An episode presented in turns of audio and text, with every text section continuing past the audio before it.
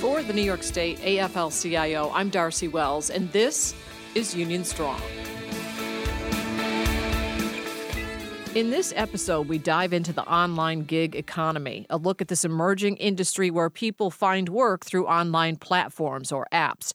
Most people are familiar with ride sharing apps like Uber and Lyft, but there's a growing number of services for hire through an app, including services for food delivery, housekeeping, nursing, teaching, electricians, and so many more. These workers are currently identified as independent contractors, supposedly meaning they are their own boss. Or are they? And as independent contractors, what about their rights in the workplace? Do they even have any?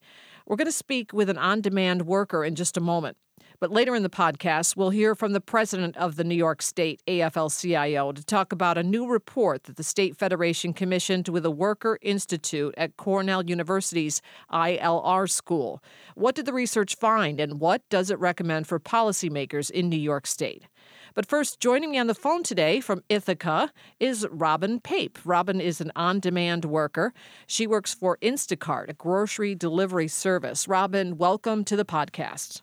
Good afternoon, Darcy. Thank you for having me and shining a light on this issue. So, um, tell us a little bit about yourself. Um, well, I started Instacart part time last fall um, during a professional gap year. I had a friend who was working for Instacart, and she asked me to sign up with her referral code to get a bonus, and that was how I started.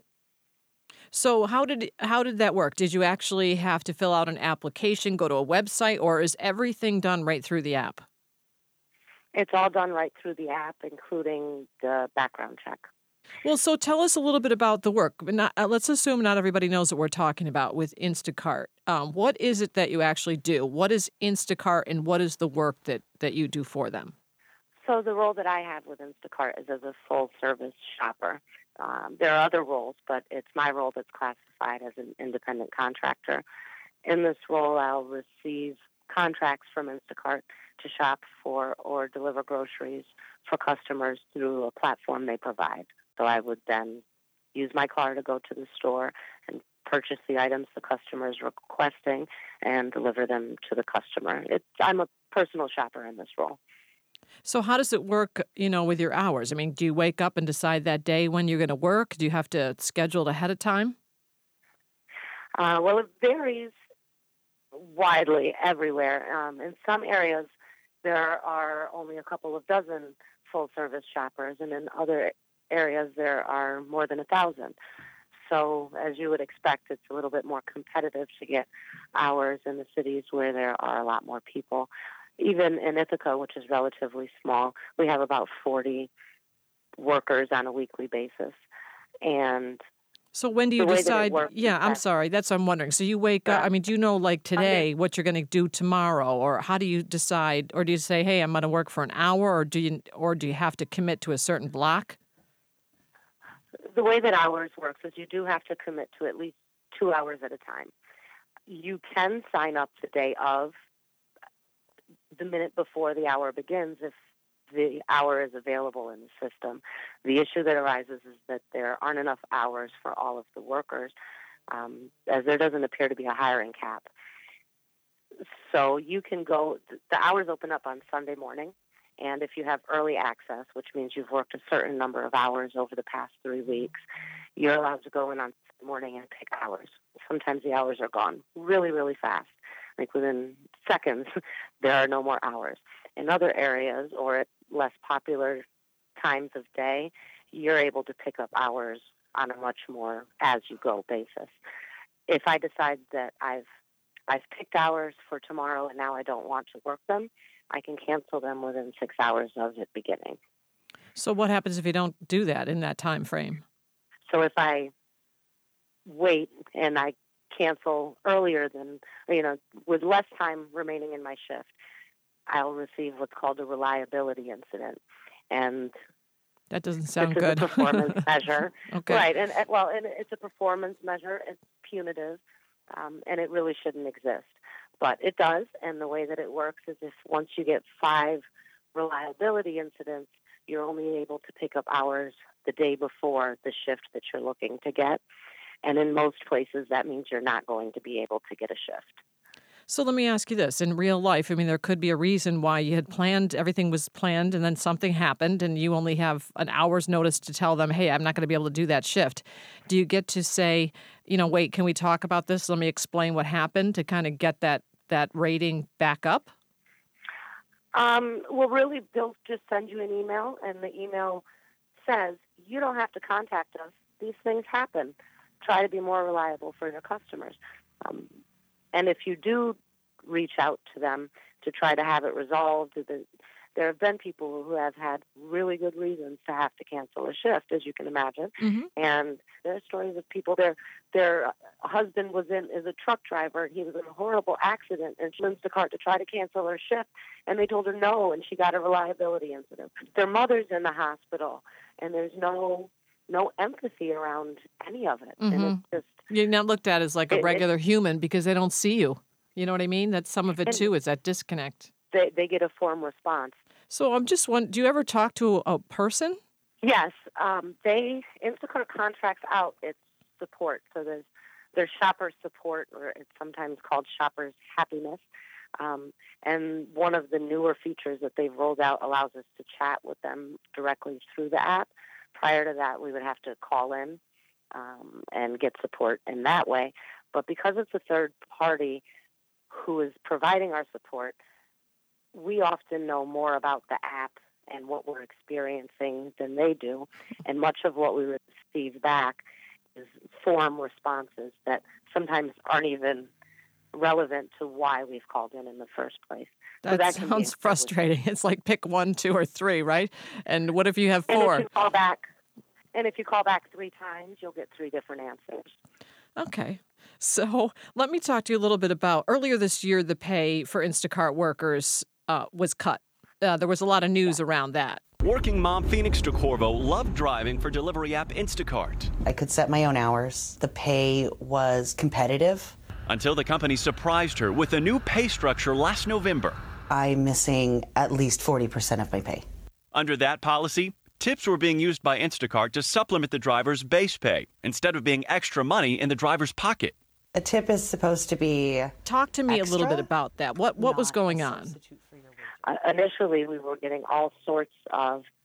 Um, our pay was more transparent. We could plan for what we were getting. Over time, Instacart, you know, they considered removing the option for customers to tip and instead implemented a service fee and indicated that service fee was to pay their shoppers. However, that was never really the case. And there was an informal strike and some media backlash, and they decided to keep the tip in place but obscured it and made it harder to find and also kept their service fee in place. This led to a lawsuit, um, and they reinstated tips, and there's a default now for tips of 5%. And again, they still kept the service fee in place. But it, it was impressive that you were, you were able to um, get everybody together on that and to kind of shake them up a little bit, bit and push back. There's been a, a, a Facebook group that's been it's a boycott group. It's been quite vocal and quite involved in um, in that earlier effort in particular. So, do you have to pay for your own gas? My own gas, car insurance, cell phone. Um, yes. All right. So, what do you do? You have concerns about um, about working for Instacart or the on-demand economy at all? Well, I, I do have concerns that our wages have been seriously cut. People left their full-time jobs to do this, and then this pay change happened with very little notice and no input, and mm-hmm. and now people have to take these orders that pay. You know, it'll be they're going to pay you nine dollars to shop for 40 items and deliver it five miles away. And workers are left without protection. Um, we are currently misclassified. More recently, a group called Working Washington got involved and helped us begin the, the Pay Up initiative. And in that initiative, assuming that we're looking to be employees, what's being asked for is a minimum of $15 an hour after expenses, tips on top, and transparency in pay. And I think those are the things that all of us want. Um, we would I have concerns. We all have concerns that they're using these low wages to push out shoppers who have been there longer and who know what they used to pay. Mm-hmm. That they're over hiring in every market and saturating the market to enable them to pay as little as possible. Yeah, it sounds frustrating. sounds like you're frustrated. I just put this out to the group, and aside from those issues, this may be a little less serious. But one of the other things that that we want people to know is we are not a water delivery service. we wish that Instacart would put some limits on heavy items or expand into an extra large fleet or something that could accommodate them because we're being asked to deliver ridiculous amounts of water. Like if cases of water that. that. you've got to, yeah, that, that's a lot. Those are heavy. I got an order for 60 gallons of water one time. People oh often God. get cases, get orders from Costco for a pallet of cases of water. Wow. And we're doing this in our personal vehicle. It's not even safe. Um, but instead of using a water delivery person, people are using an Instacart shopper. And this isn't being seen as a luxury service. And we aren't being paid accordingly on either end, really. Um, but it's really Instacart's duty to provide us with more than they're providing. If I fall down and I get hurt, I have to pay for it. If my car gets a flat, that's on me. And I'm going to get a reliability incident for not being able to finish my shift. Because you got a flat that you have to take care of. Wow. Okay. Well, Robin, listen, I want to uh, thank you very much for agreeing to talk to us about this growing industry. And I know you participated in the research um, by the Worker Institute at Cornell, and thank you for that. Many workers aren't willing to speak out publicly for fear of retribution, as people can imagine. So we really appreciate, uh, you know, your openness and willingness to speak to us. Thank you very much. Thank you again for having me. Joining me now on the podcast is our president, Mario Cilento. Mario, welcome to the program. Thanks, Darcy, for having me. So, we just heard from one Instacart worker, uh, but a report by the Worker Institute at Cornell that we commissioned interviewed nearly 200 workers in this industry, and that report is now public. So, let's talk a little bit about the State Federation's interest in these workers and why we wanted to do this study in the first place. Well, we wanted to do the study because we wanted to explore the challenges that we had an idea that these workers face on a daily basis. And just to be clear, uh, and I'm sure you've outlined this already and, and have spoken to it, but workers who work for these app based companies, so called gig economy workers, do not have the same rights and benefits and protections as all other workers in the state of New York. So that means they don't have the right to minimum wage or paid family leave or overtime or workers' compensation or unemployment insurance or certain workplace protections. They don't have the right to, to organize and collectively bargain. So we knew that as being fact. And we recognize that that being the case, there are going to be a lot of obstacles and challenges in the way of these workers to be able to adequately support themselves and their families. And that's why we commissioned the report to see really what is the plight of these workers. And I think the results were even more troubling than we even thought because workers in this industry uh, normally, uh, well, I shouldn't say normally, but uh, for a good deal of the time have to work 10, 12, 14 hours a day to make the same amount of money that someone who is considered an employee has to uh, actually makes because again they're not receiving minimum wage or overtime pay and so on and so forth so uh, they're they're up against it mm-hmm. and really uh, we want to make this come to light in, in a more in a way that that not only that we know about, but the general public knows about, because there are a lot of different factors that go into why we have to make this right for these workers. A, these workers deserve the same rights and protections as everyone else. B, this does not only have an effect on those workers, but on our overall economy. You see, uh, if we continue to go on at the percentages we are going on, and every year we have more and more workers who are so called gig economy workers who aren't receiving these basic rights. 10 years from now, 20 years from now, we could have 30, 40%, who knows, of, mm-hmm. the, po- of the working population within this industry. As a result, taxpayers are going to have to subsidize uh, these gig based employers or businesses mm-hmm. because we found in this study that a lot of these workers uh, have to apply for public assistance. So you have someone who's working 12, 14 hours a day, yet they still cannot adequately support themselves in their families. So taxpayers have to pick up that burden. The other burden here, the third, is to traditional employers. Why is that? Because these app based companies are not paying into the workers' compensation fund. They're not paying into the unemployment insurance trust fund. They're not paying Social Security or payroll taxes. So as a result, traditional employers are, are having to pick up an unfair burden mm-hmm. Uh, and subsidizing again these other companies that are getting away with it, and it's it's really absurd, and we have to address it not only for those workers but our tax base and for traditional employers. If we don't, I can't tell you where the economy of this country is going to be in ten or twenty years from now. Uh, in an even worse state than we are in today. So these companies are essentially then cheating the state out of tax revenue. Right, and and you know, right now, cheat is a strong word. They're only mm-hmm. doing what what is they're legally allowed Feels like to cheating. do. Feels like okay. it. But I'm not. I don't even want, really want to cast aspersions or, or classify it as such, only because they're they are abiding by the law of the as land. they exist now. Right. right, and what we're saying is that has to change mm-hmm. for a whole lot of reasons.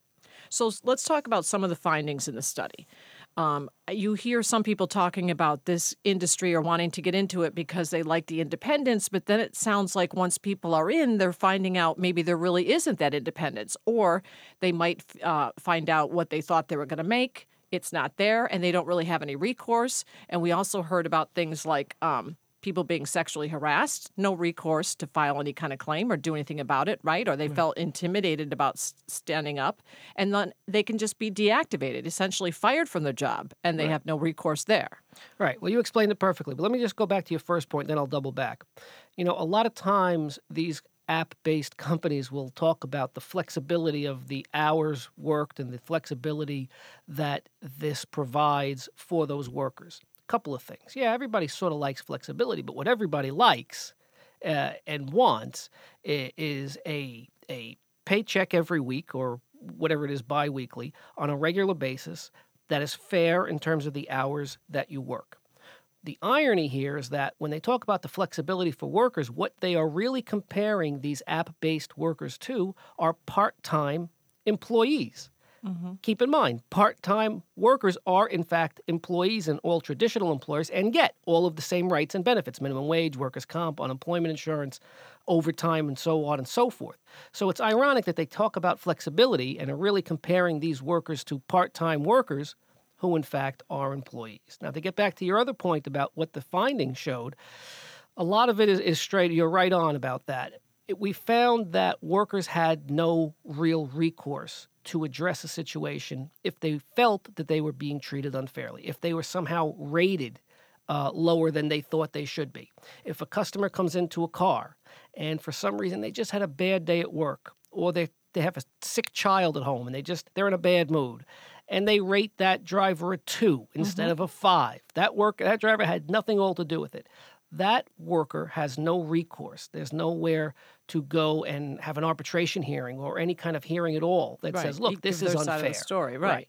You hear uh, instances of workers being treated sexually with sexual misconduct or, or otherwise, or physical misconduct. Mm-hmm. And again, there is no real recourse for them. You have workers who have to pay for their own gas to get from one job site to the next if they're going on deliveries. If, if in fact, a lot of them spoke to uh, if they got hurt on the way to performing a task. There is no workers' compensation coverage for them. So, in fact, that money is coming out of their pocket. They have to go to the emergency room. They get into a car accident on the way.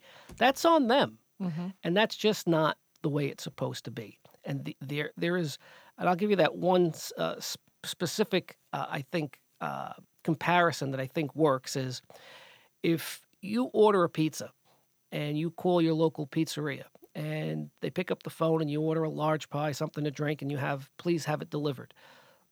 That man or woman gets off the phone, pizza is made, they send a delivery person to your home. You take the pizza, you provide them the money, the transaction is over with, the worker goes back to the pizza shop, makes the next delivery. That worker is an employee. Mm-hmm. If I want to order something through my app and I go to whatever the app company is, and I want to order a pizza or I want to order Chinese food or deli or whatever it is. I go through the app, the same process takes place. The app based uh, worker, it's not an employee, but the app based worker goes through that company, picks up the food from whatever the uh, the restaurant is, brings it to your house. Same thing happens. You pay them the money, they give you the product, and they leave. That worker, because I ordered through my phone, through an app, receives none of the benefits as the first person who came from the pizzeria. It is patently absurd that you have two people doing the same exact job. Right, with but the only through the way that I ordered that. it, Right. they Mhm. don't they're not protected. Right. We cannot have this. As, an, as I said, it's a big enough problem as, as it is today. It will be tenfold 10 years from now, 20 years. And remember, 10 years ago, there were no car services that came to your house. Started six, seven years ago, five years ago.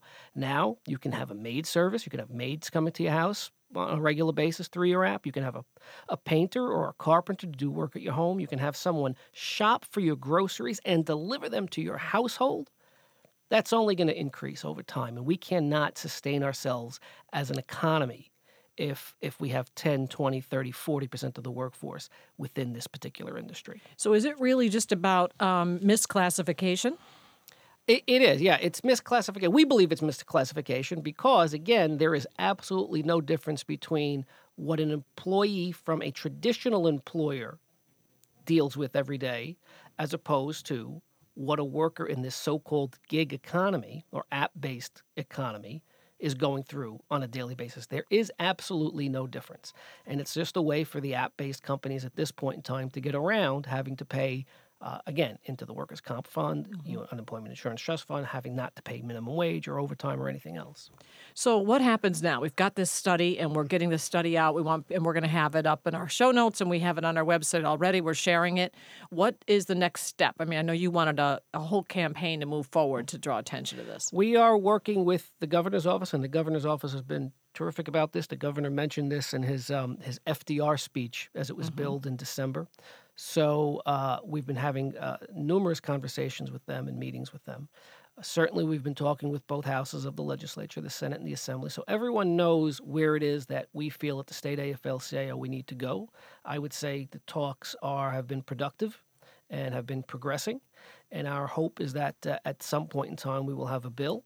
And once we have a bill, we will ask for everyone, and certainly in the labor movement, uh, and our affiliate unions, our area labor federations, our central labor councils, to help us in the normal grassroots legislative campaigns that we've taken in the past to hopefully get something done sooner than later. And essentially, that is to make sure that these folks So- have the same rights as other workers. as all other all other workers in the state. They are that, that they would uh, everything that you would receive as an employee, you would have, if regardless of whether you work for tra- a traditional employer or an app based company. Okay, great. Thank you very much, Mario. We appreciate it. And again, we'll have more information for everybody to uh, get involved as we progress along in this campaign. Thanks for having me again. Darcy. Joining me now is our digital director, Kevin Eitzman. Hi, Kevin. How you doing? Hi, Darcy. So you've been sharing the report on social media. I know it's up on our website. This is the report on the gig economy that we commissioned with Cornell.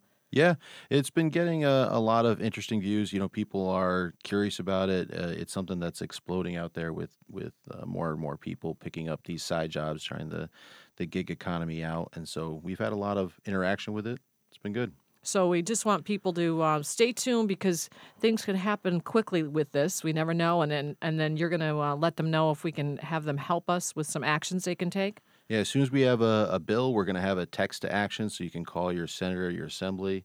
Uh, we're going to have a petition. We'll have lots of ways for you to try to get your voice heard and and get this legislation passed, so that these workers can be given you know the same rights as everybody else.